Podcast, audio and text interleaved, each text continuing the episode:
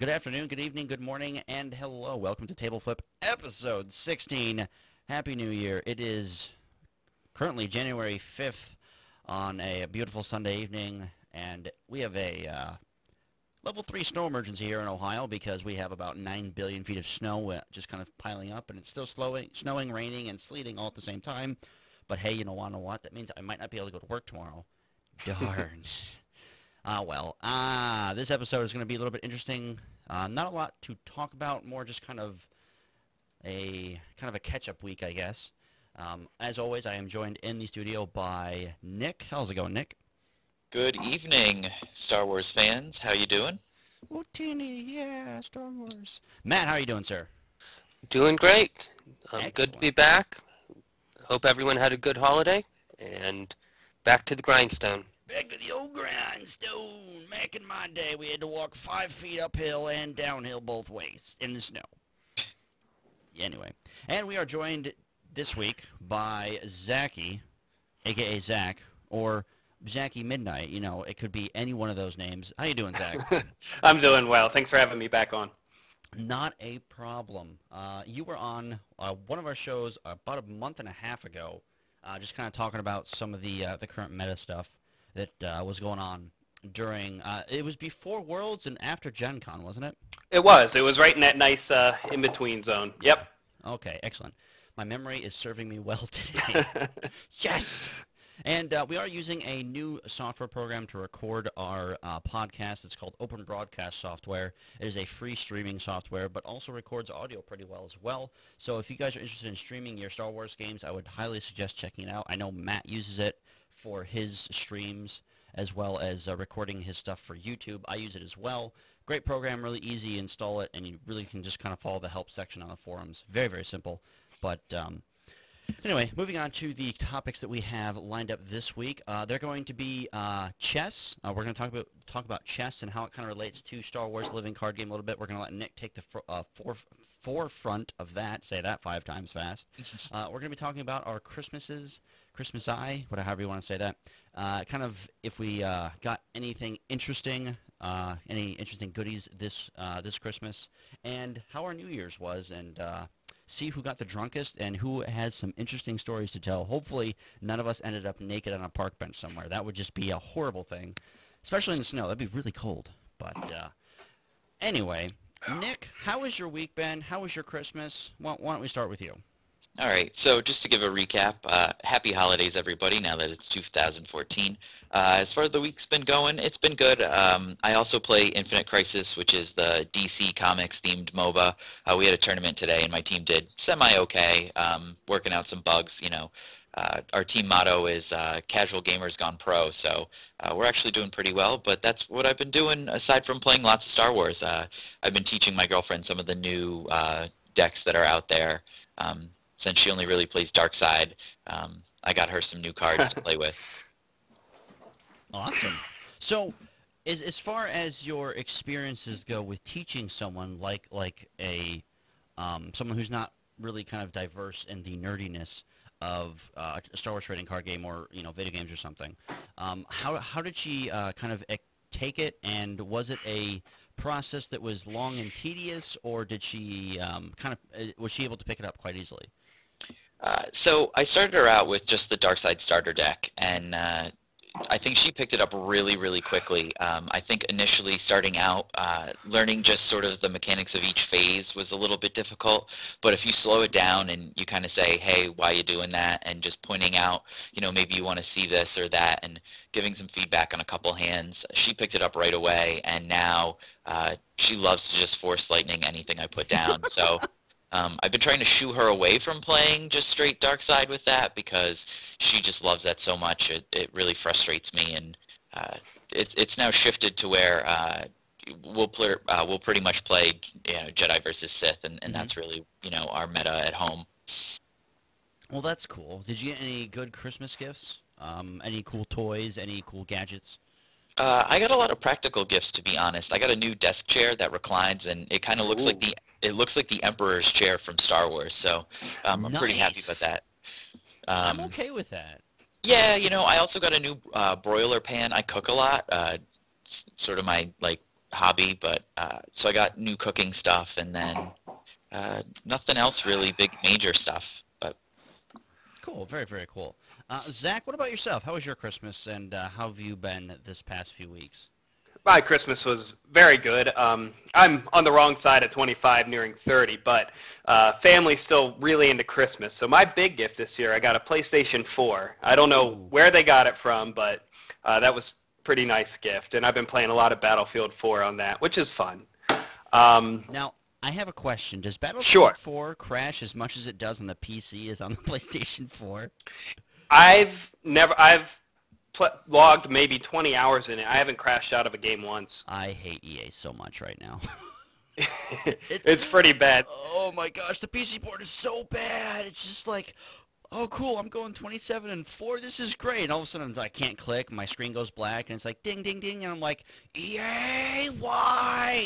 And the worst Yeah, part you- is I don't get any credit for any of that stuff because their system's stupid. Rant I was really, really apprehensive about getting the game, you know, because of everything that's been going on with Dice and EA, but I haven't had any trouble with it. It's been running pretty great for me.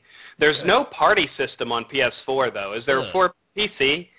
a party quote unquote system. No. I don't know how they can launch that game without a party system, but. You know what? You know what? Before we get into, I don't know how they can launch that game. Period. Let's move on. So, a PlayStation 4. Now, were you disappointed that you that you didn't get the Xbox 3? I mean, the Xbox One, or uh, w- w- did you really kind of enj- uh, wow, brain? So, right, I got what you're. I got. I, I'm, you got it. I'm, okay. I'm picking up what you're putting down. Um, so here's what I tell my dad. I'm like, he wants to buy me everything because he's retired now. He wants to spend money on his kids, and I'm like, Dad, I don't know what all my friends are going to get, so just hold off until the spring, and then we'll get whichever one my friend group decides because I don't play a whole whole lot of video games anymore. Um, but then Christmas morning I woke up and I had a PS4, and it ends up that's what everyone ended up getting, so it was fine. Uh, I was I'm always wanting a PlayStation products over the Microsoft ones, but I was just going to get what everyone else got, and they all decided on Sony. Nice. You know what? I I I, I applaud you for that choice because um, after Xbox and Microsoft pulled off their their just wonderful idea of hey DRM is going to be a thing and blah blah blah, and then it's like oh we were only kidding, J.K. lols. like, yeah, they they no. backpedaled pretty fast there. Yeah, you think? Everyone's like, uh, we're not buying your system. Okay. Anyway, um, Matt, how about yourself? Uh, how how was your Christmas? Get anything cool? Uh, any? Wow, what the heck is wrong with me today? Get anything interesting for Christmas? Gadgets, goodies, or uh, pets? Um, no pets. I, I though I'm in an apartment that allows dogs, but I I don't think I want to keep a dog in a third floor apartment. Um, no. Now the the Christmas presents were pretty heavy in the board game area. Nice. So the, the highlight I have through the ages now. Well, that's Which- cool. Yeah, and I don't know. It, it w- it's like number two on um, Board Game Geek, and I've gotten one playthrough of it so far, and it's a pretty awesome game. If you like civilization building games that are really heavy strategy, I'd recommend it. Um, and then over Christmas week itself, got lots of Star Wars card games in with my brother-in-law, and he's a pretty good player, but uh has had a busy semester and is quite behind on the meta. So he was just pulling out all the Edge of Darkness stuff and going, "Ooh, Scum is cool. I want to build a Scum deck." Oh, that's okay. Like- just, like just, we all- Yeah, yeah.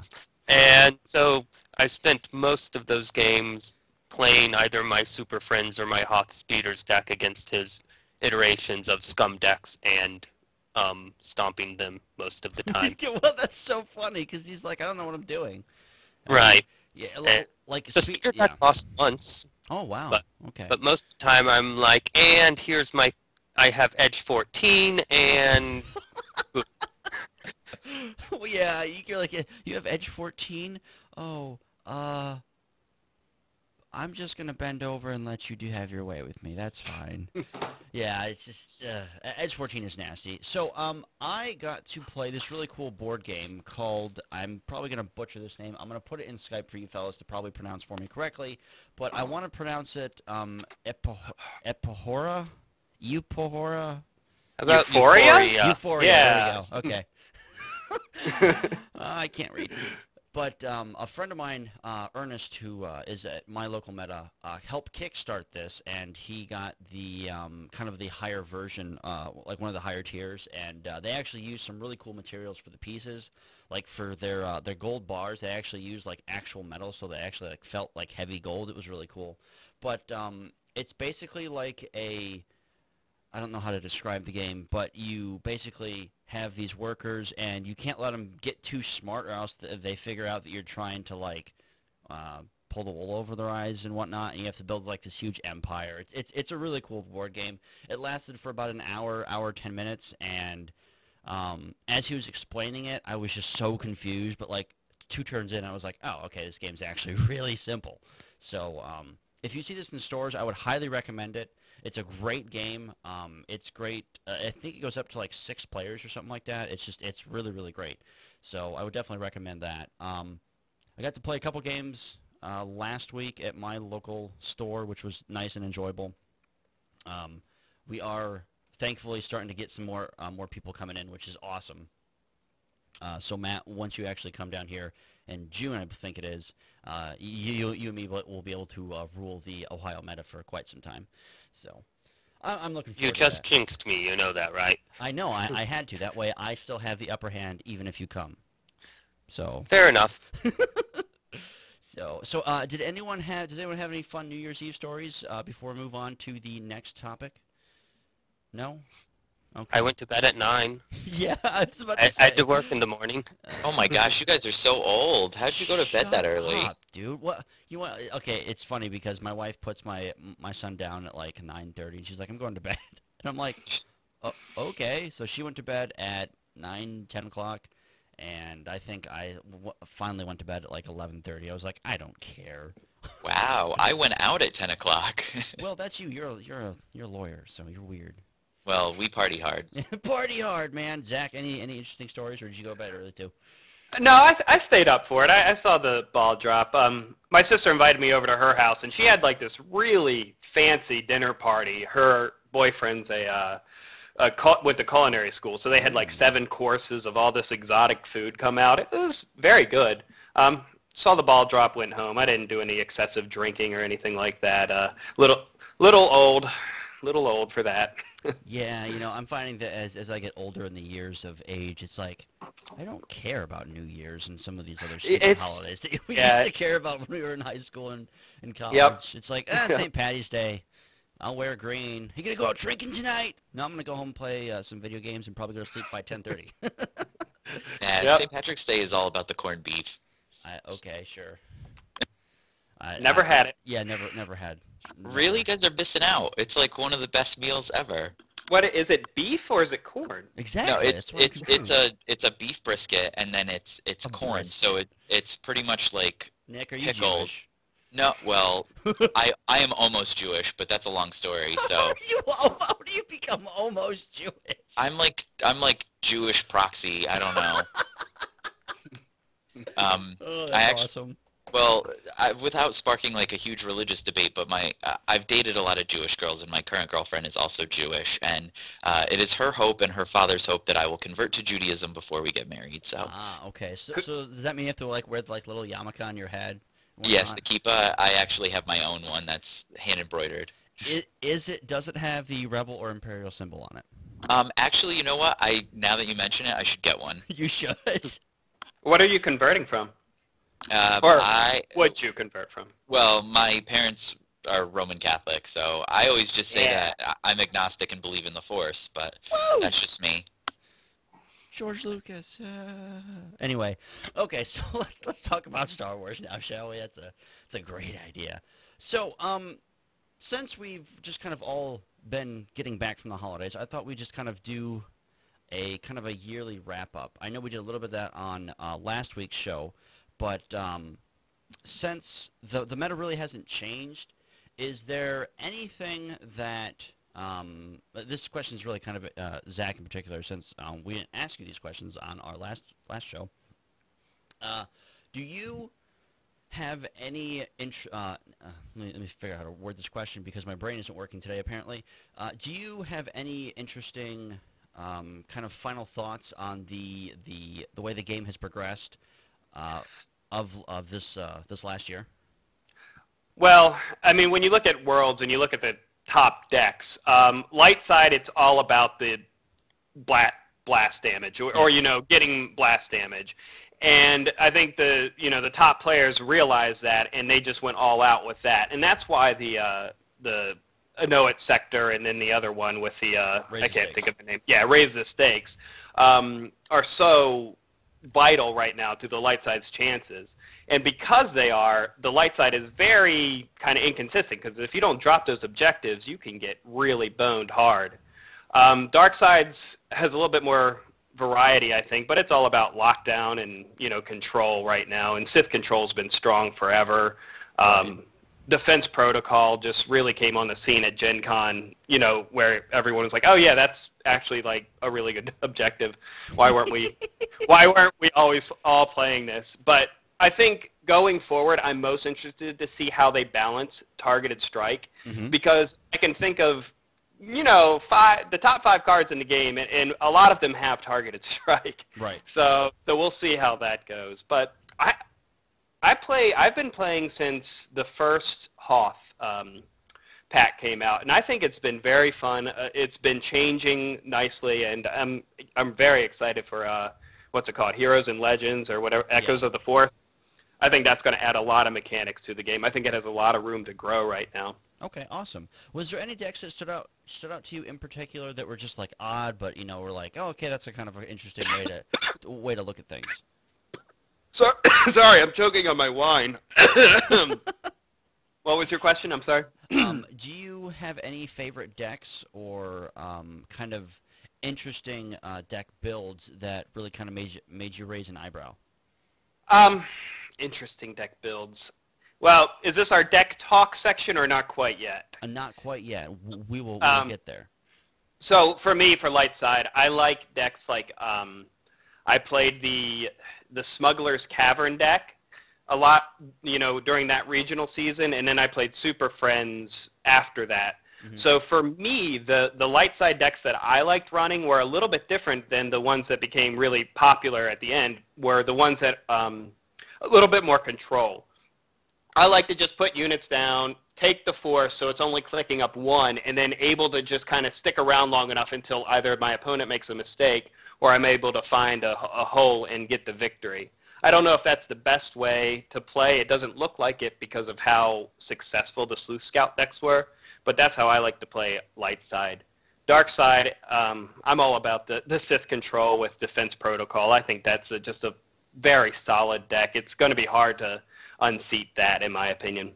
Yeah, you know, it it, it really is going to be very very hard. I mean, with cards like Vader, with cards like Force Choke, I mean, and just m- the more Sith events you can put into a deck, Vader just becomes just that much more relevant in the Sith control deck. Right. I mean- you have Vader. Yeah, you have Vader with his, and then you have the TIE Attack Squadron doing Yeah. its thing, and then you have Palpatine locking down what you don't want to kill. Mhm. It's just solid across the board. I think it's hard to beat. It has answers to everything. Um, I don't know. I think I think we could see that in regional season still performing well. You know, in the coming months. Well, you know, I mean, it's it's like the the original, uh, not the original. The original was made out in the 70s and 80s. I'm sorry, let's not go that far back. The uh, one made by um, Wizards and the other company, I don't remember what it was called. Decipher. Decipher. Decipher, thank you. Um, people were still using some of their original decks in World Championships way back when, if I remember correctly, because Right. the, because certain cards and certain builds were just like really really good.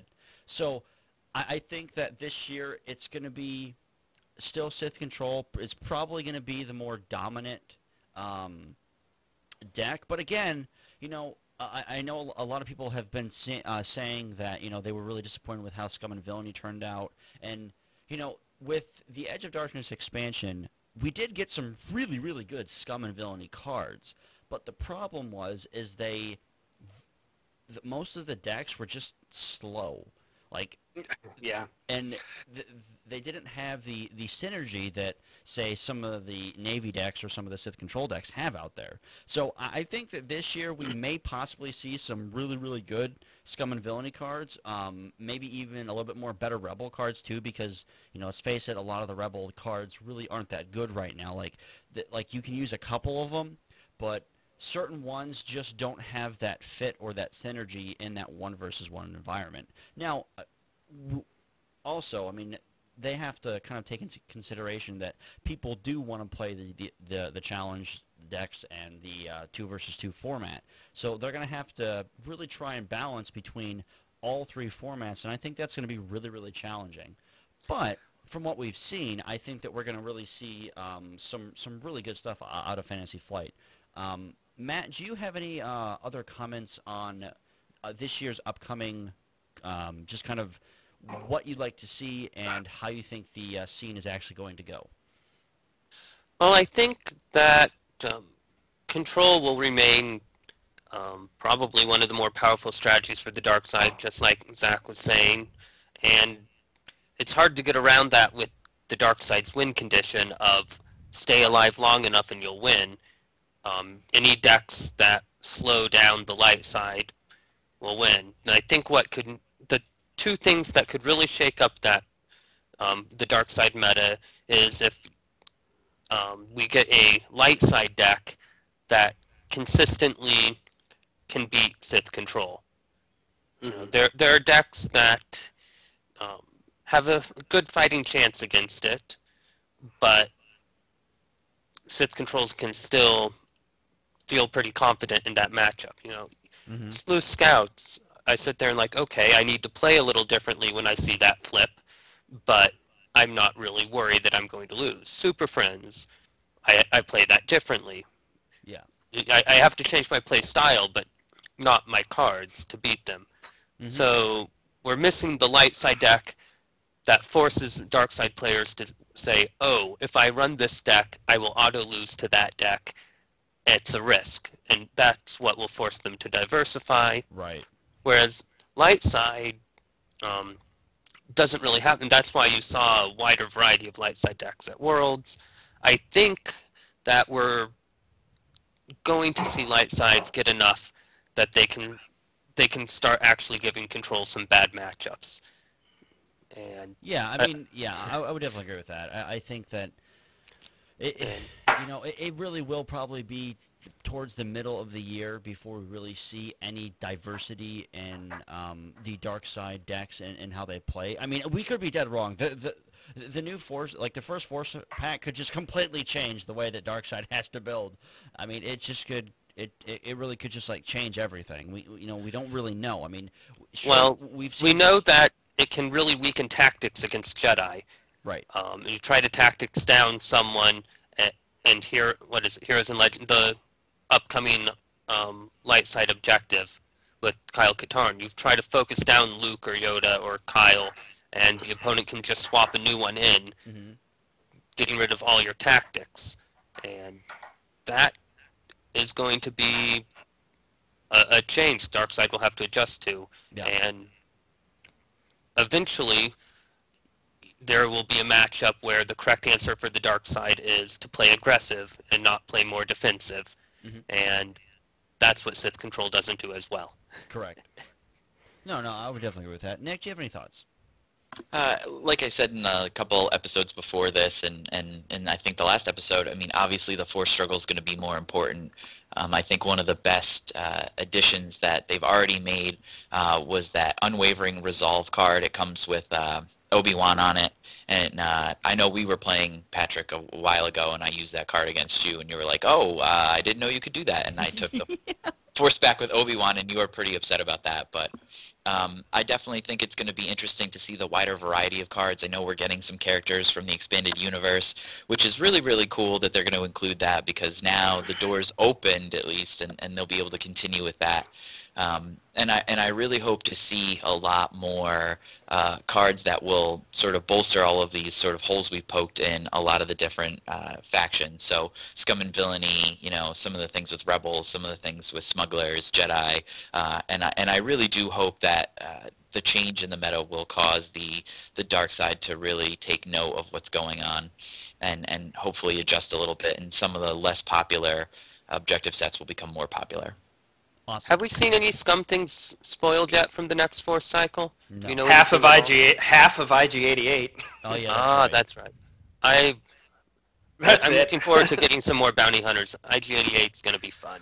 Yeah, I- I I oh I'm sorry. Yeah, I was just I think I'm gonna I'm gonna go out on a limb here. I'm gonna say this year is when Scum's gonna take off.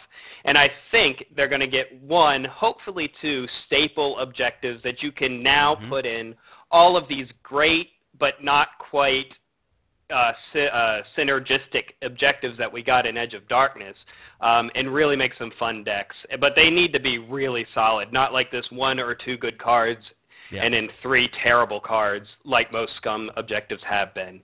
So I think this is their year, and I think they're going to come. Uh, I'm going to say by the end of regional season, we're going to see some scum decks. No, I, I- I would I would uh, 100% agree on that. I think that um, as as everyone else was kind of stating, I think that we will see a complete uh, kind of influx in how that scum and villainy plays, and uh, really just kind of as a whole, the whole game is just going to change. I think this year, which is I'm looking forward to because I am so sick of playing sleuths. It's one of the most boring decks I've ever played. It's it, like it's okay. So new topic. How do how, how does everyone feel about the current light side meta and the way that you're really just kind of forced to play competitively, not just you know. Um, I, I don't want to say that a lot of that uh, you are kind of pigeonholed into playing sleuth, but you're kind of pigeonholed into playing sleuth. Um, how do you guys feel about that, Nick? Your thoughts?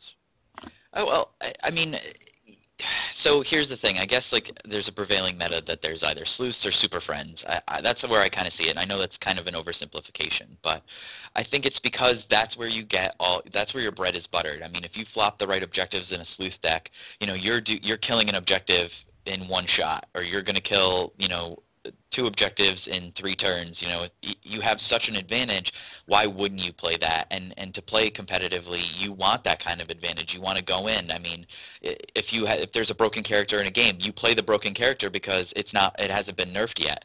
And th- my problem just is, is that it's so counterable. So I just I hate those kind of decks where it's so obvious what you're going up against. I always like a more well-rounded composition where sleuths it's just like I have to get that sleuth out and if I don't have the the undamaged objectives and if they have people that counter me, I'm completely shut down and Mhm. I I can't throw those Hail Marys, you know. I I I'm terrible at faking it. I just want to come in and have an even shot, and that's what I hate about it. Is that you know what you're getting as soon as you open those objectives, and it's the same thing with the uh, the super super friends. I mean, you can tell right from the objectives they pull. Up here comes Han Solo, here comes Chewbacca, here comes Luke Skywalker, and the dark side player's holding back those Force lightnings. He's holding back those big units so that he can do all that damage, Mhm. and and that's what frustrates me is that it's it's extremely predictable. Whereas I've played people who have crazy dark side decks that are extremely effective, but they're also extremely varied, and that's what frustrates me.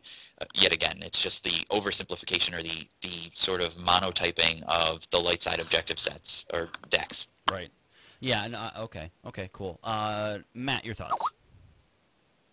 Well, I think that um, there's we've had somewhat of a group think happen with the deck types. Um, you know, I while we're on Sleuth Scouts, funny story about that.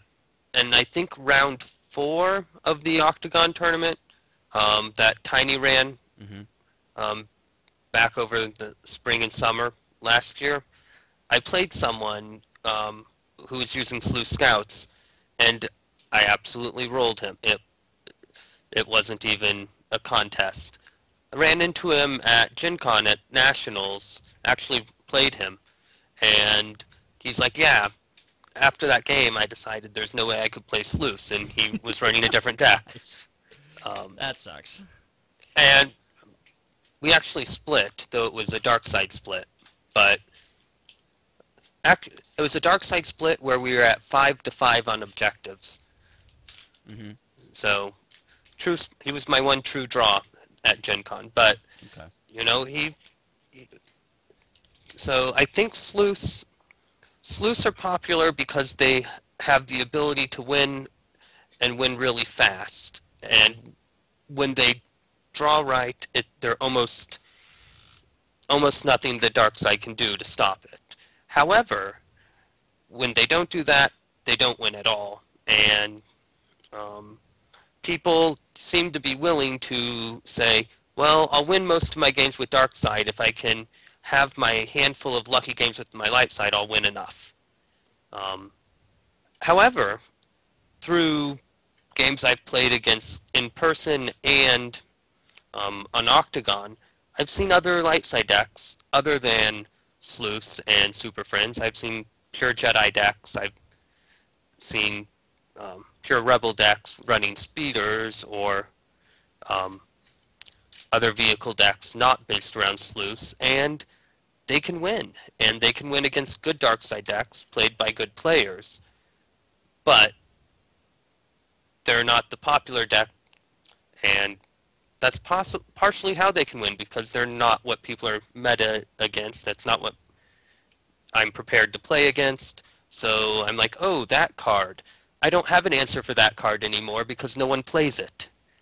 Well, I mean, you know, it's okay. So, um, Zach, we'll get to your thoughts here in just a second. Um, my my, problem with like say a Super Friends deck or a Rebel deck, like a, like a more generally like more Rebel deck. Rebel decks can't win edge battles worth crap, and they have no edge cards whatsoever. A lot of the edge cards you would throw away are useful units, and that's just that, that's really you can't do that. Uh, and like the Super Friends and like the Jedi decks, they're really good decks, but they just have so many counters that a dark side controlled deck can just completely wipe the floor with them. And the dark side really doesn't have to draw well. I mean, yeah, you can take out turn one Luke, but there's a good chance he's going to get force choke next turn and probably die. You're probably not going to be able to win the edge battle, and you possibly could get force lightning. And if you know turn one Luke, you're probably not going to have enough resources to play that counter stroke or an extra um,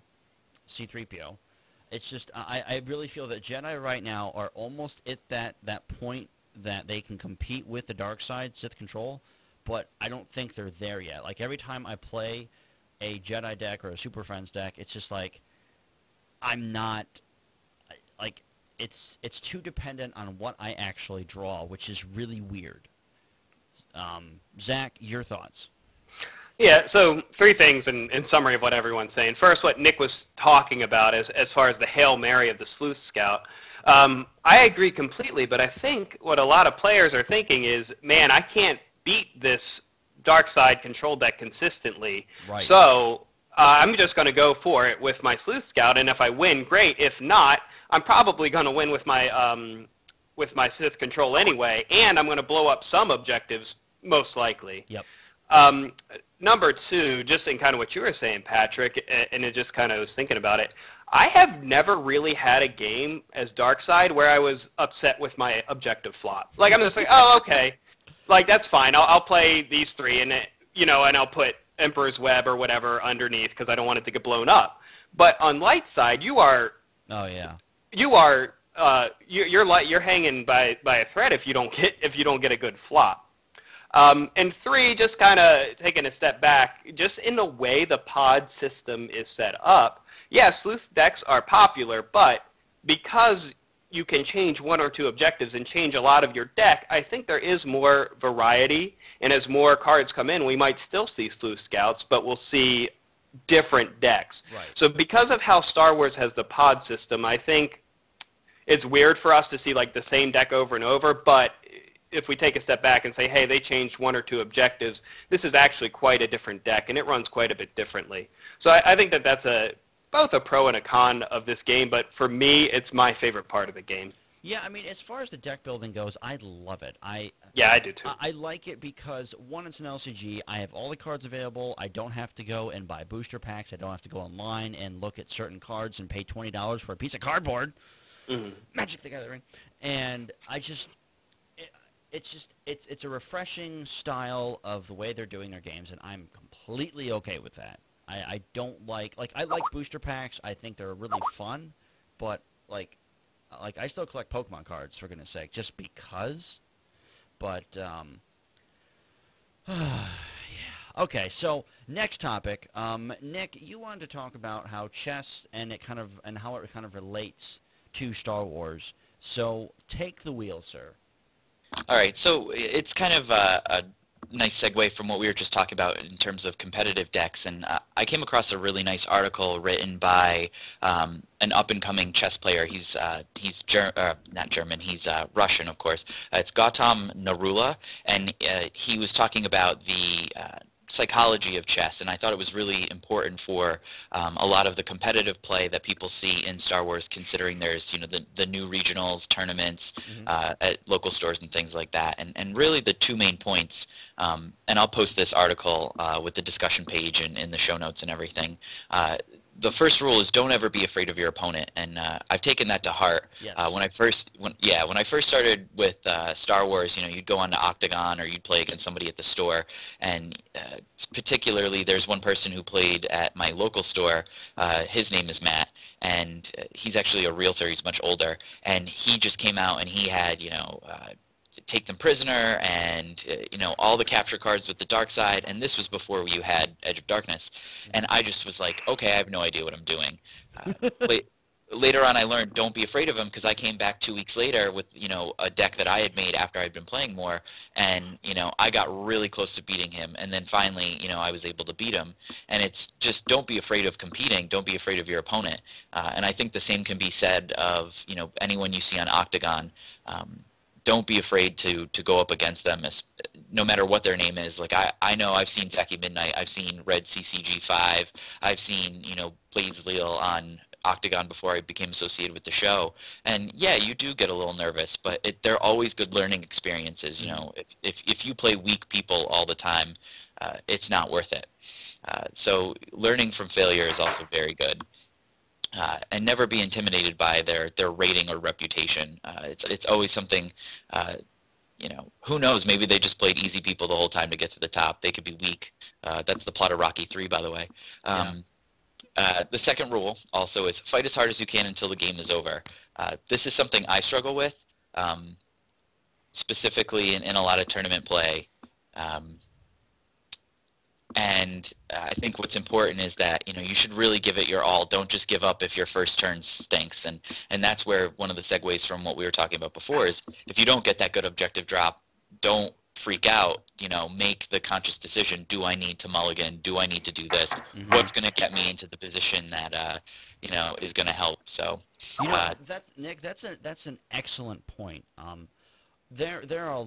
I remember when I first started playing uh, like card games and especially this game. Uh, this game was really one of the first games that I really got nervous playing other people because uh, knowing what the other person had in their deck as a whole was so important because of the of the way that the pod system actually works. You have you have you have an objective set. It has six cards total, including the objective set, and then you have five other cards that you know what they are going to be playing, unless they're cheating, of course, because you see three objectives on the table already. So you know literally more than half their deck. That's a huge information block. And I would always get nervous when I would see, oh crap, I don't know what this objective set is. Oh my gosh, what do I do? What do I do? And I would just like think about that the entire game and lose. Matt, I think you had something you wanted to say. Yeah, I just wanted to jump in about that keep playing till the end um, point. I've had several local tournaments where I'd win the first game. Let's say I was light side and I won with the dial on five just to make up a number. And then I'd take over as dark side, and as soon as the dial got to six, my opponent's like, "Oh, I give up." I'm like, if you win this, it's still a at the time a three-two split. Right and mm-hmm. there there's no reason to give up. Just because you've lost the match, you still have something to play for, and I think, you know, even if you're not giving up on the even if you realize I've lost the match, you have something to play for, and um, play play each game as its own game, and worry about the match later. Yeah, he gives a really good rule of thumb. He says, if my opponent were playing the reigning world chess champion and number one player in the world, Magnus Carlsen, in this exact same position, would Carlsen be able to win? If the answer is yes, keep playing. If it's an absolute no, then just resign as a matter of, you know, just courtesy. But I think there's a lot of situations where players will get into, you know, turn six or whatever it is, you know, the dialed at six, and they see it as, oh man, I can't win. It's like you never know what that next draw is going to be. And I think one of the the important points that Patrick brought out is how much information there is associated with the decks that you have. Uh, you know, knowing what's still left in your deck. I see a lot of people who play Hearthstone do the same thing. Mm-hmm. You know, it's I have I know I have this card still left, and this card is going to help me win. So I think it's important to uh, to see what you can do with that. And, and one of the other points he brings out in the article is he does these chess uh, problems. It's of course there's a number of books that you can get, but he literally does quizzes on chess. And I think it would be really interesting if Star Wars had that. That's uh, crazy. Zach, um, you wanted to add a couple things. Yeah, I agree with you all. As far as you know, don't be scared. What you said, Patrick. If you know what your opponent's playing, like so when regional season comes up, really memorize these cards um, as best as you can. And we've all said this many times. At least the twist of fates, because if you can go into an edge battle and not be scared, if you can be pretty sure you're going to win it, if you want to win it, um, that just takes a whole lot of like the psychological psychological edge Mm-hmm. off of your opponent. Um, and then as far as don't give up, um, I've been playing in octagon uh, matches lately, and I'm like, man, I'm against the ropes here. And then my opponent's like, oh, I can't win this, and they leave, and I'm like, oh. I thought I was, you know, I, I was ahead, but I was worried if you know that situation. Um, and they just left, and I was like, man, I thought that they were going to come back and, and win this, and I don't know what they had in their hands, Right. but um, that's happened to me two or three times, and I'm like, I was either bluffing really well or or or you know they just had to go because I didn't think that it was over by any stretch of the imagination. Yeah, you know, um, it, it's it's funny, Nick. You you actually brought up the the Hearthstone uh, Hearthstone scenario, and I, I actually played a game uh, this morning with uh, he dropped down one card, and it, it, it the card basically deals three damage to random people across the board, and all three damage hit him, and he left, and I was just like, it it was turn one. Well, okay, thanks for the win. I mean, YOLO bomber. yeah, yeah, exactly. And uh, it's funny enough he's called the Mad Bomber. And um, I just it, it's so important in this type of a game to never ever give up because of the way that the tie system works and the way that the scoring actually works because you could win or you could lose with your light side deck, but if you know you have an overall solid dark side deck, who cares? Play it to the best of your ability. You might be able to get an objective, you might not, but if you know you can't get an objective, slow that Death Star dial down as much as possible to either drag out the game, to try and get the cards you need, or to basically allow the uh, dark side player to just get really frustrated and try and like pull off some really silly shenanigans to try and get that dial up. Because some players will do that. Some players are like, "Man, this game's taking too long. I don't know if I I want to keep playing this," and they'll they'll just go, "Ah, Palpatine's gonna go in and attack," and you're like, "Okay." unopposed, and he taxes down a couple non-important people, and you're like, cool, I'm gonna play Han Solo and kill off Palpatine, and then you know you get a free objective or something like that. So like, ne- never ever give up in those situations. Um, Nick, what else does the article have to say? Nick. Nick. Am I am I still muted? Yes, oh, I are. don't know. My, I don't know why I was still muted. Uh, sorry about that, guys. Darn um, Yoda. It was his fault. Let's blame him.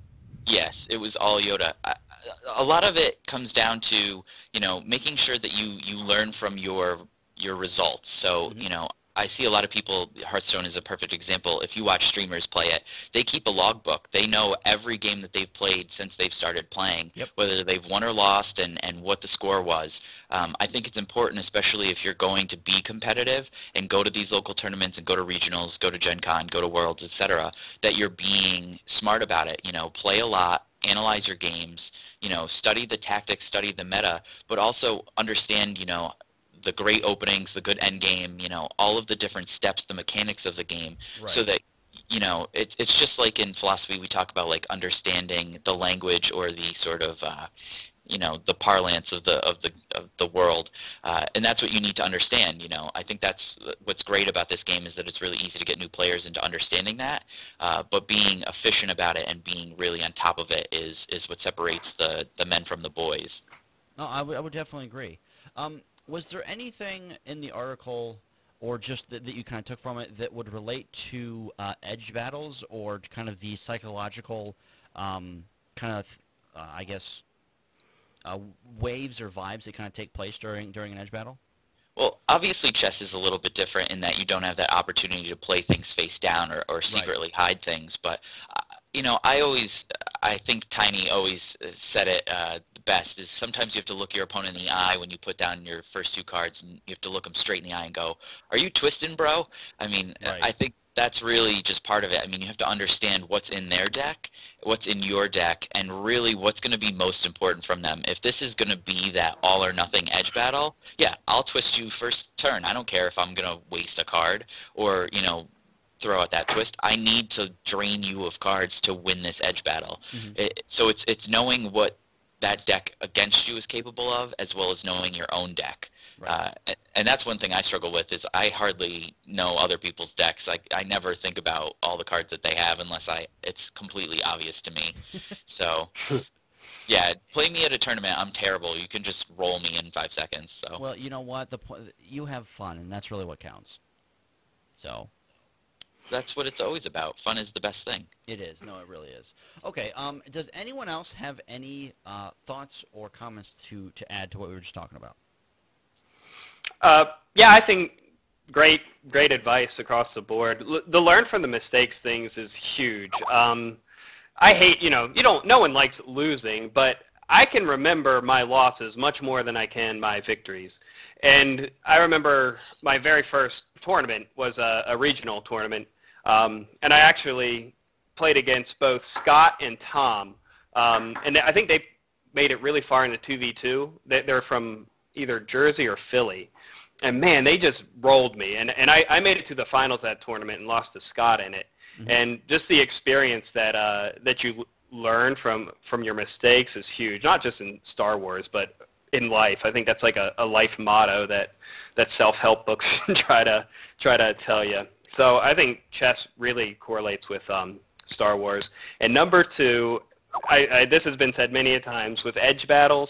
My biggest strategy is don't go into an edge battle that you need to win if you don't know that, or don't go into an edge battle unless if you know you can win it. If you really need to, sometimes it's unavoidable. Sometimes it's just going to be an all or nothing edge battle. But if you can control the tempo of edge battles, you can make it seem like you're winning all the important ones, and this very much frustrates the opponent um, and sets you up for victories down the line when you actually do need to win them. So for newer players, try to really work on not going into edge battles unless you're pretty sure that you can win them if you need to. Okay, awesome. Matt, your thoughts? Uh, I have a couple things. Um, first, I want to jump on the bandwagon on the learn from your mistakes. Um, mm-hmm. I think I've lost count of the number of times I've played someone and I've won the game and they come out and say, "Well, you were really lucky."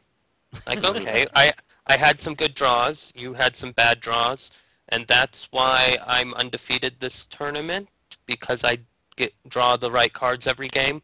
Like it, it, that just doesn't follow. It, don't use luck as your excuse. Um, maybe you had some bad luck that game. Um, maybe your opponent had a really had some really good luck. But if your takeaway from the game is I was unlucky, you just missed some opportunity to learn what you could have done better. Look right. look at why you lost, and the answer is not because I wasn't as lucky as my opponent. Um, you know, I when I lose games, I, it's not because I was unlucky. It's because I probably made a mistake somewhere. Mm-hmm. It's a very tactical game. And then I just wanted to jump on. Um, we, we mentioned briefly the like puzzles, the chess puzzles. I've actually tried to do one for Star Wars before. It's really hard to do because of the amount of information that players have available for them in the game, especially at the end of the game when you could actually make a definitive puzzle. It, you know, I could set up a puzzle. What would you do in this first turn? But that's never going to be. You do this, you win the game. You don't do this, you lose the game. Mm-hmm. That that's usually a very end of the game, and at that point, you know, exactly what cards are in your discard pile, what cards are in your opponent's discard pile, what cards have you seen, and Right, right. that's just a really exhaustive list to make a puzzle that makes any sense whatsoever. And Yeah. often the answer is it's irrelevant, but convincing the people doing the puzzle that it doesn't actually matter, you have enough information, um, is not always easy.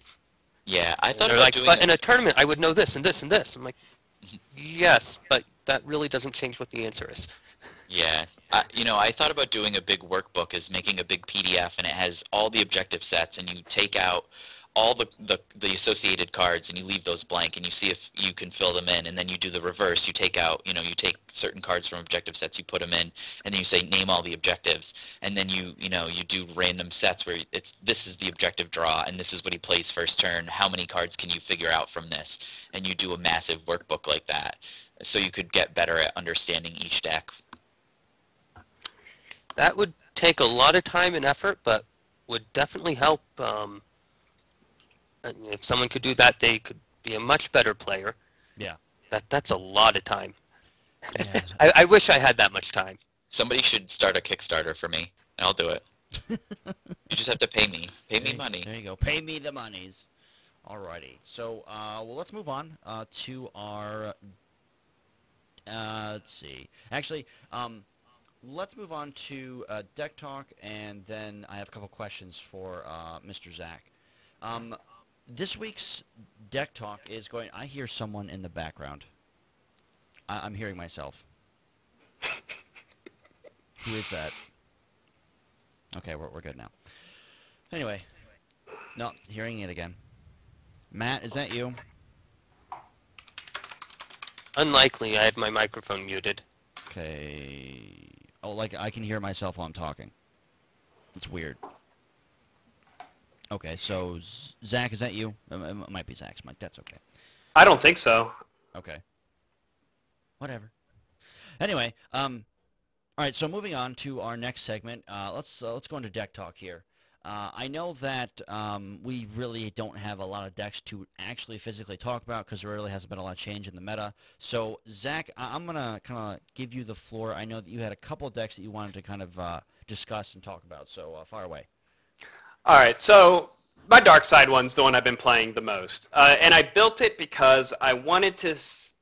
You know, I, I always watch like what Team Covenant does when they post like the finals, Mhm. and it seems like, oh man, if they could have just destroyed one more objective, they could have beaten that Sleuth Scout deck. So I was thinking, what's a, the most devastating dark side deck? And it is the or dark side pod, and it is the Devastator as far as destroying objectives. So I wanted, and I noticed that he kind of fell out of favor after regionals. Um, that no one really played Devastator that much anymore. So the deck is uh, Death and Despair times two, um, Defense Protocol times two, Mahdi's Pod times two, and then the Jawa Pod times two, and then one of Reconnaissance Mission, and then one of Bossk's Pod. Interesting. And yeah, so I was thinking, you know, with the Jawa pod, I'd be able to. I've just first of all, I just love the Jawas because you can do so much fun stuff with them. You can force them to win a edge battle that you actually want to lose to get the Jawa back in your hand. Um, so I think that pod's a very fun pod, not just against Blue Scouts, but across the board. As I've mentioned before, I love Defense Protocol, and I think Reconnaissance Mission just goes hand in hand with that. Mahdi's always a great pod, not only for sleuth scouts but also for resources. Um, this last pod, the uh, the um, I said Bossk, I meant Greedo. okay. I um I like Greedo's pod. I, I use him quite frequently. I like the direct removal that some of those events have. I think Greedo himself is a good unit, and the other Rodians are fine. Mhm. Um, so that's where I ha- I have him in that slot, but I think it could be anything. Um, and in the Devastator, and I've played it a good five or six times. I I don't think I've lost with it, but I haven't played a Sleuth Scout deck yet, so uh, it didn't really do what I was what I was hoping. My fear of as I was playing it, I was like, I remember a card that would shut this down, and it's that one card. I can't remember what which one of those two it's in. It's the one that you can just stop a vehicle from attacking or defending. Mm-hmm. Um, and I know it's in most of the Sleuth Scout decks. So I think like it could really shut down my deck from what I was, you know, oh, planning oh, on doing. That's um uh, ion cannon. Ion can. Who? What is that in? Is that, in? is um, in uh, prep for evac. Yeah, that Prepper Evac's a great pod, I but love that objective. it's just so wonderful. It's like, oh, But- you, you have a dark side hot deck. Oh, that's cute. but yeah. So with this with this deck, I've had quite a lot of luck with it. My weak points are not resources. You can have resources for days with this deck. It's that. Um, at, in, except for the Devastator and the and the Attack Squadron, I don't really have a whole lot of scary units Mhm. that that they really don't want to see. So um, I don't know. I'm used to having Palpatine, Vader, those types of units on the board scaring my opponent. So I feel a little bit naked uh, while not playing those cards. But I've had fun with it, and I, I think it performed pretty well for me. So I, I didn't know if you all had any thoughts about maybe that tenth slot where I have Greedo in, or uh, just about the deck in general. Okay, uh, Nick, go ahead. I just want to applaud you, sir, for not having Bossk in your set because we've debated the crap out of Bossk on this show, and it's so good to see someone else from Scum and Villainy make an appearance in someone's deck. Um, so I just want to give you a big round of uh, golf. I, I gave you I gave you a heart attack when I mispronounced uh, Bossk or when I missaid Brosk instead of Greedo. But yes, it is Greedo. So I don't Yeah. generally play Bossk, but go ahead, Nick. my Sorry. my question, Nick, is why do you hate Bossk so much? I just never have seen him be useful. I've never had a, a situation where I'm like, oh, Wookiees are out, let me use that ability, or here you go, let me put Bossk on the field. I mean, I've played with him, you know, a little bit. I probably not as much as other people, but I just prefer other things. I think it's also just probably a personal bias. I don't think he's all that cool of a bounty hunter. Of course, this is where I get stabbed and murdered in my sleep, uh, Godfather style, but um you know, I'm waiting for, and this is one of my predictions for 2014. They need uh, Boushh, which is the coolest bounty hunter played by Princess Leia. I know it's in the Rebel Challenge deck, but I want Boushh, and I want the thermal detonator, and I want a an, an event card that's like, you know, scum thing throwing like uh fearless and inventive is the name of the card that I want and it's going to be use the thermal detonator and scare the crap out of opponent and you know make them run away or give them what you want and kill people. That's what I'm predicting but uh you know as far as your deck goes I think it's a really strong deck. I love defense protocol and Mahdi. I think those are really two of the strongest navy sets out there. Um of course Jawas are the some of the best cards. I think they're amazing, and I love how you run two of them. And Devastator is just ridiculous. So there okay, you go. So, um, the, the kind of a sidetrack here. The reason that the Bossk objective is so good is not because of Bossk himself. Like, I, I, I agree, he's kind of a subpar card. He has great icons though, and he, he he's he's a good defender.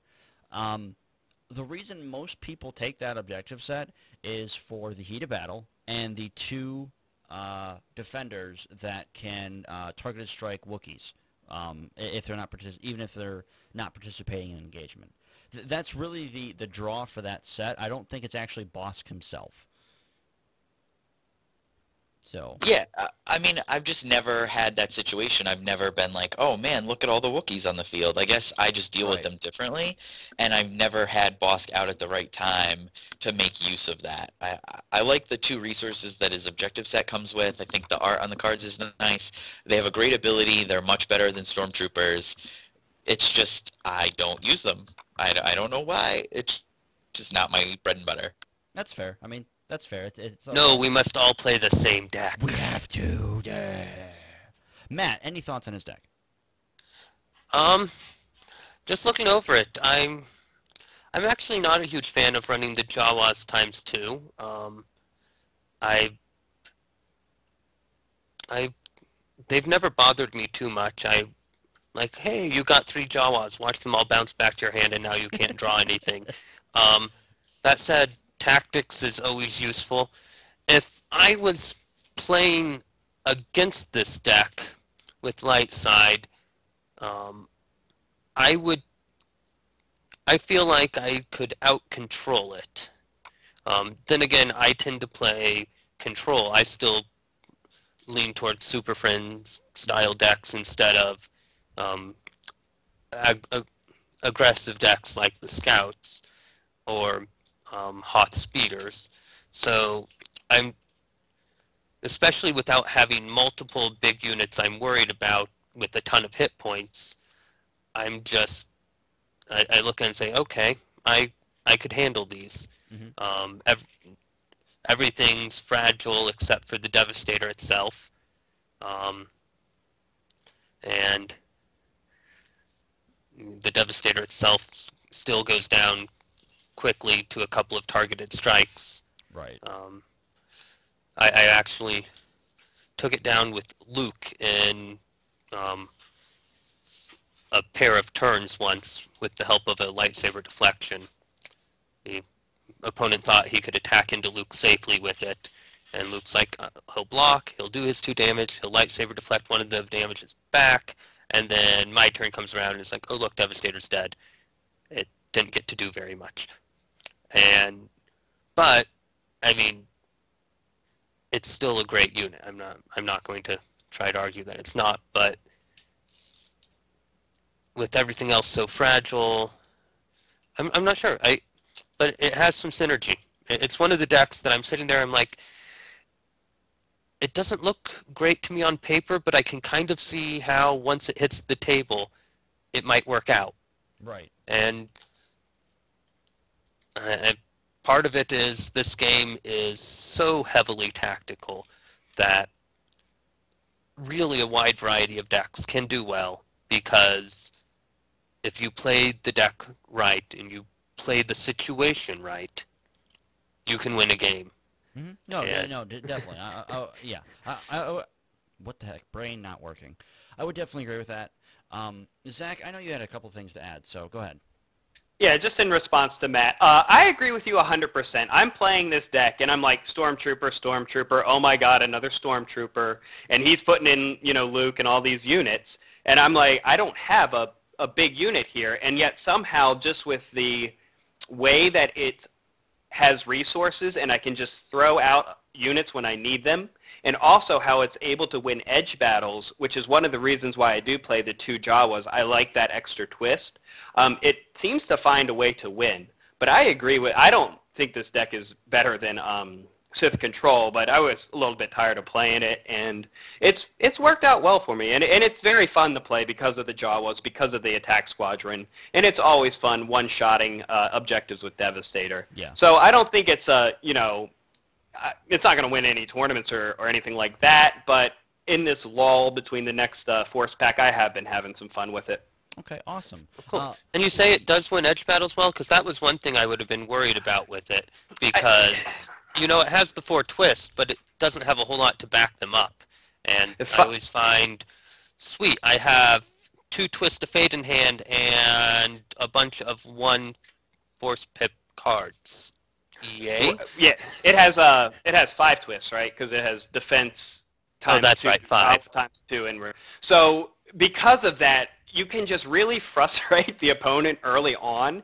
And then I also like to do things with the Jawa where I go in with them, with one of them. They have to defend, or else he'll get tactics out. All of a sudden, I lose that edge battle, like I was saying, which I want to anyway, and I have two more cards in my hand that I can pitch to the edge battle that I actually want to win. So by using the twist with the Jawa's bounce abilities, I'm able to kind of bamboozle the opponent into, you know, playing cards they don't or misplaying their edge battles, so I can win the ones that are actually important to me. Um, that's how I've been playing it, and it has done pretty well winning edge battles. I haven't had a problem with that. Interesting. Um, I guess I'd watch out for tactics from your opponent, as that can really make the Jawas um, attack force you to block and just bounce them back to your hand a little weaker. Sh- Sure. Uh, yeah, absolutely. I mean, every play is dictated by the board, but um, I, that's just a situation I've run into a lot and have had success with. okay, interesting. Okay, so what about your light side deck? Uh, light side deck, I haven't had as much time to play. You all will not like it because it is pretty um, it's pretty standard. It's uh, raise the stakes times two, Anoat times two, prepare for evac times two, uh, rebel uh, I'm sorry, defensive Yavin four times two, and then I wanted to just see how instead of I think most people play Rebel Fleet in this last slot, um, I was playing um, Millennium Falcon. Okay, Um, interesting. So you know, just because like I said earlier, just a little change to a deck can make it run a lot differently. hmm Um, and this deck runs just like any other sleuth deck. If I don't get raised the stakes or Anoat sector out, I, I pretty much lose. Um, and not once since I played it have I gotten the Falcon out. So I don't know how good it would be in that deck. But I wanted to play a little something a little bit different just to see what cards were good or, or you know if I could find some different synergies. Um, in saying that, I have had success with it because I, I'm a big fan of twists. So I like having those in my deck and the Cloud City Operative and Bamboozle gives me some extra options of um, punching through with my sleuths and my units that I need. So that's why I was using uh, Millennium Falcon instead of the home one, and it, it worked pretty well. It didn't run that differently. It didn't run as differently as I was expecting it to. Okay, interesting. Um, so, with this being the pretty much end of our uh, topics, um, I'd like to talk about the kind of upcoming up, upcoming tournaments, the regions, the the um, um, the regionals, the obviously the the next Gen Con, um, North American Championship, which is going to then of course lead to the World Champions, and just kind of all the online things that are going to happen. Which I'd like to start off by first talking about the Octagon tournament. Um, it's really no secret that uh, unfortunately Tiny never really gave out any prizes or did, did any interviews with anyone he was supposed to do. Um, Zach, uh, you are the winner of that tournament, and um, I felt that you needed some sort of form to say, "Hey, what, what, congratulations on winning." um, well, what, yeah, thank you. yeah, you're welcome. Go ahead. Uh, what was your overall experience on the tournament, and what can be done better uh, next year? Because I know that Table Flip is going to be uh, hosting a uh, tournament uh, this year, sometime in probably June or July, uh, just to make sure like the- halfway point uh, of the current four cycle. So, what can be done to improve the current standings on an online tournament? Well, the that's it's hard to improve what, what's wrong with an online tournament because um, of how spread out it is. Um, I'm the type of player that when I go to a tournament, I like to know, like I said earlier, I, I memorize all of the cards, so I know what my opponent's playing.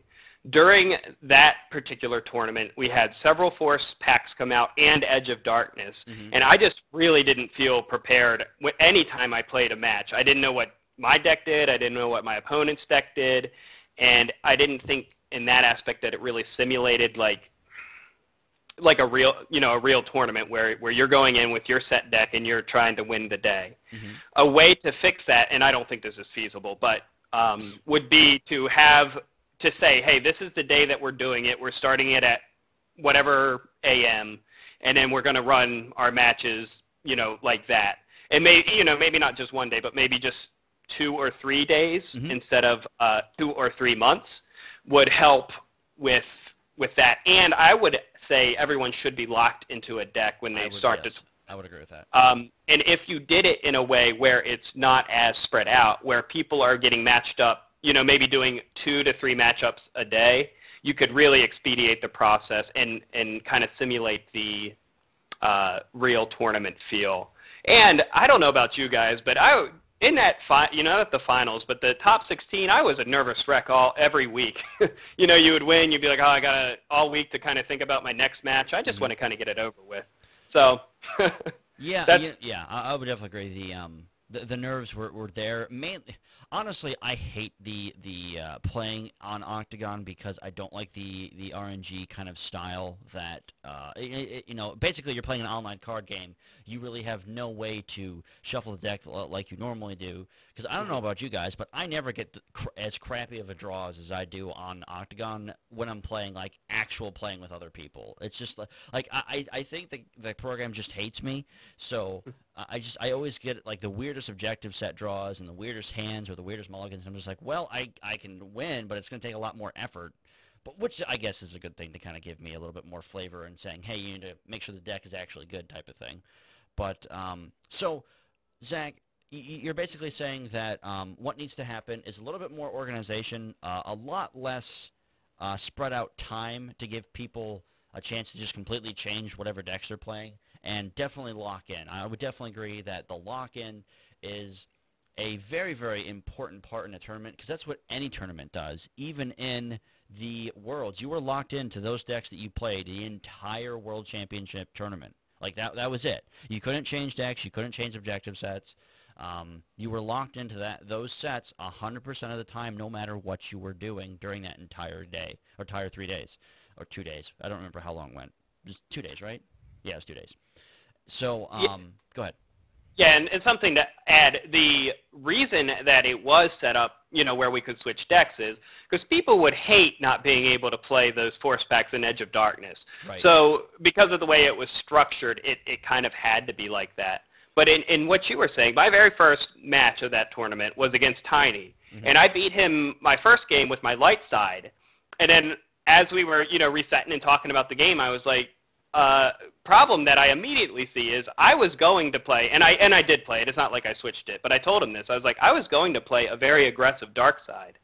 But it would uh, behoove me to play a control deck because I only had to hold on to whatever turn, you know. Right. So I don't know if any players did that, you know, switched their decks because Well, I, I'm, After- I'm sure there was. Yeah. But but you but you know if if it was locked in and the TO had the decks that were supposed to be played, that would alleviate that. And if it was a quicker expedited process, that would eliminate not being able to play with all these cool new cards or not wanting to be able to play with them. Yeah, you know the the issue with being able to switch decks is just that. I mean, you, you you're like, okay, well, I I need to play a Sith control deck or else I'm going to lose lose the the match. It's like, well, you know, you're locked into these decks. Sorry, you have to play your aggressive dark side deck. Um, Right. Matt, what are your thoughts on on um on this? Well, I have a unique perspective because I actually ran an octagon tournament, uh, had 20 some participants way back when the core set first came out, uh, mostly through Team Covenant's site. Okay, that's right. Yeah, yeah. I, I was going to play in that, and then things came up. Yeah, and so, you know, I kind of by honor system because I couldn't control it said that you were locked into your deck. Right. Um, and you know, I had the same problem with time and with so few people and the game so new. Um, hmm I, I was hesitant to stick people to hard time limits. I tried to do it a week and would often end up going an eighth day Right. but um, by the time the tournament was over, uh, you know there had been a force pack out, and so that the problem you have with trying to lock into decks is people can't use the new cards, and by the end of the tournament, it doesn't reflect the same meta. And again, the way around that is, of course, trying to play it quicker, um, getting a one-day event Mhm. or two-day, or that that would be awesome. Your problem then is you lose the advantage of online, or one of the advantages at least of being online, in that you have more flexibility of when you play. You Right. know, I can play in an online tournament and work it around my schedule. I can usually find a time during the week, no matter how busy I am, to play a match. If I'm finding an entire day off, you're you're just going to have much lower participation. You, you won't have a 60 person tournament, and you might. We might be able to find a day that 60 people would show up online and play, but that's a lot harder. You're most likely looking at a much smaller tournament there. Um, it's a trade-off. Uh, It's always a trade-off, and I don't think there's a great answer. You know, playing online has the advantage of you don't have to drive across the country. I could I could play in a tournament with Tiny while I was sitting in my um den in Indiana and he was in California and Mhm. you know neither of us had to buy a plane ticket. That's Right. awesome. Yep. But you you lose you lose a lot of the immediacy that you can do and you get everyone together in one room and just play cards. Yep. No, I, I I would definitely agree with that. Uh, Nick, any thoughts on what we've been talking about? No, I think a, a tournament would be great. Um, you know, it'd be cool if we could do it in one day, but you're right, uh, Matt. it would be a much smaller tournament pool. You know, you can't do like a July 4th all day, you know, online tournament unless Right. we're going to start it at July 4th, really July 3rd at midnight, and then play all the way until the fireworks because that's like one of my favorite holidays. I also have my birthday like six days later, so it's like a Nice. whole week long celebration. Um, but I, I definitely would love to see more tournament stuff. I'm really hoping that my local store does a tournament. Um, I saw the the new article on uh, FFG's website for the Mara Jade playmat, the oh, yeah, Vader. yeah. The coolest things are the Vader and the uh, Luke deck boxes. Mhm. In addition to the other materials you get, I think it's alternate art C3PO, Yep. and then um something else that's cool too. But um I would love to get a box of that and uh if anyone knows how to obtain one, uh let me know. There will always be eBay. Yeah, there will. I, I, I'm I'm actually looking to try and get a couple at my store, and then seeing if we can uh, give some of them out on the show. But uh, I can't promise anything because my local store is kind of a boob. So, um, all right. So, anyone else have anything to add to tournament structure or just overall in general on uh, the way that things are shaping up this year? If not, we're going to end the show. All right. I just Yeah. I just want to give a quick plug to FFG for coming up with the store championship idea. Um, I am really looking forward to those, and those prizes are awesome. The the full bleed um, Han Solo looks Uh-huh. amazing, It looks, amazing. yeah. and there's what like 32 of them in the kit. Yeah, so I'm like- basically you're you're guaranteed to get Everyone gets two. yeah, like- it's, it's wonderful. I mean, the biggest regionals last year, most of them were in the 20s range. And in, in theory, these store championships are probably going to be a little smaller than that. There's going to be plenty of them that are 16 or fewer people. That's yeah. Two Hans for everyone, and Woo! that that was for me, one for eBay. or I mean, two so that both of the ones in your deck are awesome, not Well, just the one. Yeah, but um, I I don't play Hanya right now, so. But yeah, no, yeah, you're right. Okay, uh, Zach does have some closing comments. Uh, yeah, number one about the prize support in the Octagon tournament. Jarrett from Team Covenant, or not Team Covenant, um, Top Tier. He did send me the uh, the regional trophy, and it's prominently displayed in my Oh, house. cool. But Thank you, Jared. much uh, much to my girlfriend's chagrin. Uh, number two, I don't know if this has ever been brought up before, but how come the Protector Pod isn't called C3PO's Pod? I don't know why. Why would it be? Because he because every other pod, Vader's pod, Palpatine's pod, Luke's pod, 3PO is a main character in the Star Wars universe, and that's technically his pod. Yet none of us call it that. Because Just he's, I just it's a hypothet. It's just something to think about. because he's such a small, insignificant droid that no one cares about. I Yeah, because the main uh, reason we played is for the Guardians, Yeah, not no, for it's- 3PO. Like C-3PO Edge battle. Okay, whatever. I I know. I'm just I just think that that's interesting. Yeah, it's Uh, funny. Uh huh. Uh, and and third of all, um, I have a post, or not, I don't have a post, but there's a post going over on the FFG forum about uh, DC, Baltimore kind of meta. Mhm. And uh, it seems like a lot of us are very close to Frederick, Maryland. So if anyone's listening to this podcast and wants to go over there and check that out, we're trying to uh, organize some game nights uh, at a store in Frederick. And I can't recall the name right now. But the post is over on the organized play uh, forum of Star Wars at the FFG forum. So hoping to get a, a group together. And I think someone from um, Card Game DB, I think it might be Master Jedi Adam, is is moving to the area. So that will be good to get some games in with him. Cool. Very cool. Uh, Nick, do you have any shout-outs or plugs? I just want to shout out to everyone in the community. Thanks for listening. Uh, it was a great 2013, and uh, I think this was one of uh, our best shows.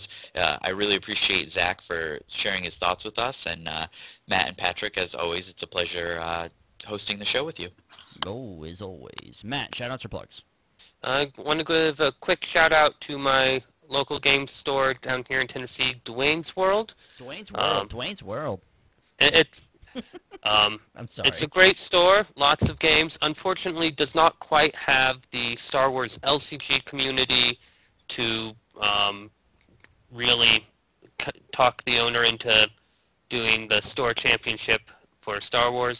Despite a couple of us who had been perfectly happy to just pay whatever the cost was so that he didn't have to worry about it. But um, huge X-wing community. We just had a tournament, X-wing tournament um, yesterday. Oh yeah, how'd that Or- go? Did you win? Oh, I didn't come close to winning. I, I play I I play this game seriously. I play X-wing more casually, and I I was like 12th out of 18 people, Ooh. but that was a lot of fun. Um, but it, it's a great store. You know, there's one thing. It's it's something I love about the gaming community. When I first moved here, I went there. I uh, asked, "Hey, do you guys do like Magic the Gathering drafts?" He's like, "No, we don't really have a huge Magic crowd here." And he got out a post-it note and wrote the address and phone number of a store nearby that was like a compet a competitor that they do Magic and we don't. So here's another game store you can go and check out. Um, I love that about the gaming community in general. They're Mhm. they're not out to tear down all the other game stores and be the one game store everyone must go to. Um, but you know, great friendly guy. I definitely give him my business, even though I can't get many Star Wars games in there. There's a there's a handful of people, just not quite enough uh, that we We're can get there, much almost. organized. Almost, yeah, we'll almost. we'll get there. We're, we're kind of like you in Toledo up there right now. Just not quite there yet. We we just need you to come down here and we will be complete. That's it. So no pressure, okay? Just no pressure. Um, shout out to my wife uh, once again for allowing me to do this every uh, every few weeks. She's awesome, and she's also in the other room listening. I love you, dear. And she said she loves No. Aw. and um, shout out to FFG for just making this game a lot of fun and uh, just kind of keeping my interest in a social kind of aspect. I, I'm I don't have a lot of activities I can do socially because I live out in the middle of nowhere, and uh, it's nice to kind of actually talk to real people every once in a while. Um, also, shout out to um, Drew, who is uh, just really kind of working hard to keep Card Game DB up and running. There was some issues that he uh, worked very, very hard on and resolved those. Very, very uh, much thanks to him for just keeping this website just completely amazing. Um, I also want to give a shout out to Team Covenant once again. Um, they are just a wonderful crowd, and they do a lot of excellent tournament coverage for um, X-wing and Star Wars LCG. A lot of good articles as well. I know we're going to have Zach on the show uh, uh, in a couple weeks. I just got to talk to him again, but um, just shout out to them once again, and shout out to you guys for uh, taking time out of your day. Shout out to the listeners for listening to this show, and uh, we will see you guys in two weeks with. Uh, not really sure who we're going to have on the show next. Uh, the next episode. Haven't planned that far ahead because you know what? It's the holidays and we're not organized yet, but we will we will get there. Um, so to everyone uh, listening and uh, driving and at work, thank you so much for your support. God bless. May the force be with you. Take care.